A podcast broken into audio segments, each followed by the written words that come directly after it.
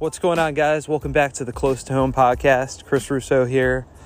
Um, just wanted to uh, invite you guys in to a personal journey that I've been on. Hope you guys had a, a Merry Christmas, by the way, and um, have some exciting plans to celebrate uh, the new year coming in, which will hopefully be better than this one. But um, I am currently in West Hartford, Connecticut, where I grew up, and part of the journey I've been on has been going back uh, with the help of counseling, going back to some of the early wounds, early traumas in life, and sort of seeking healing for things that um, that happened. Um, those of you who know me know that my mom passed away at an early age.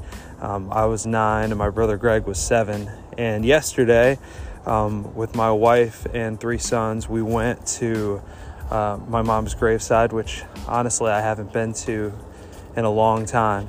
And it's hard to even describe really how that felt. It definitely felt connecting and it definitely felt like, I don't know, healing in some way.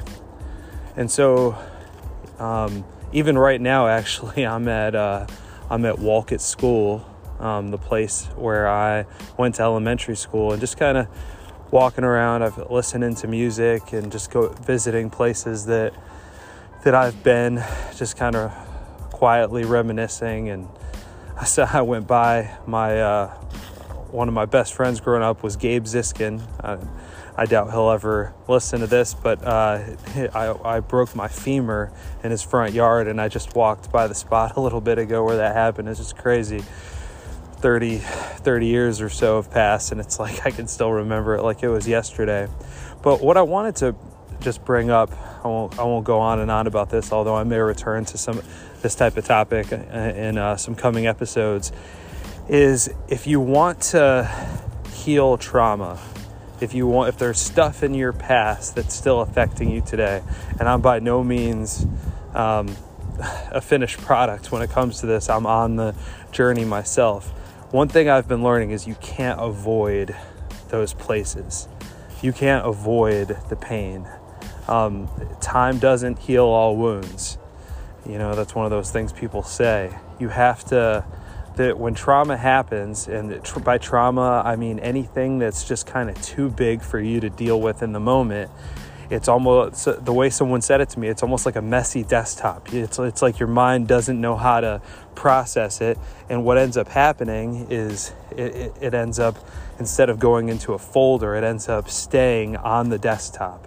And and what you have to do as no matter how long it's been since that trauma happened is you have to revisit it. You have to visit the the the um, the ways that you interpreted those events at that time look at those messages see if they're true and and and, and, and then maybe and I, I advise the help of a counselor with this maybe reprocess it. Well i would say definitely reprocess it with what the message is with what really happened with the, with maybe what the more truthful messages were rather than the destructive ones that you internalized so I don't know. The past has a funny relationship with the present that I'm still very much learning. And I'm so thankful at the end of the day that God, as the great physician, knows how to heal us. So this is a process that I would never, never be able to walk on without without Him, without prayer.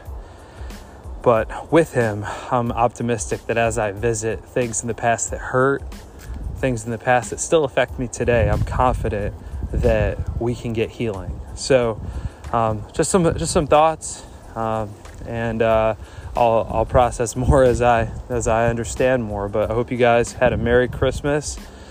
I'm thankful for those uh, for those who listen, and uh, if this podcast is helpful to you, one one thing that would mean a lot to me is if you would rate it on iTunes, uh, write a review if you can, and and share it on social media. And I hope I wish you all a happy New Year. Talk to you soon.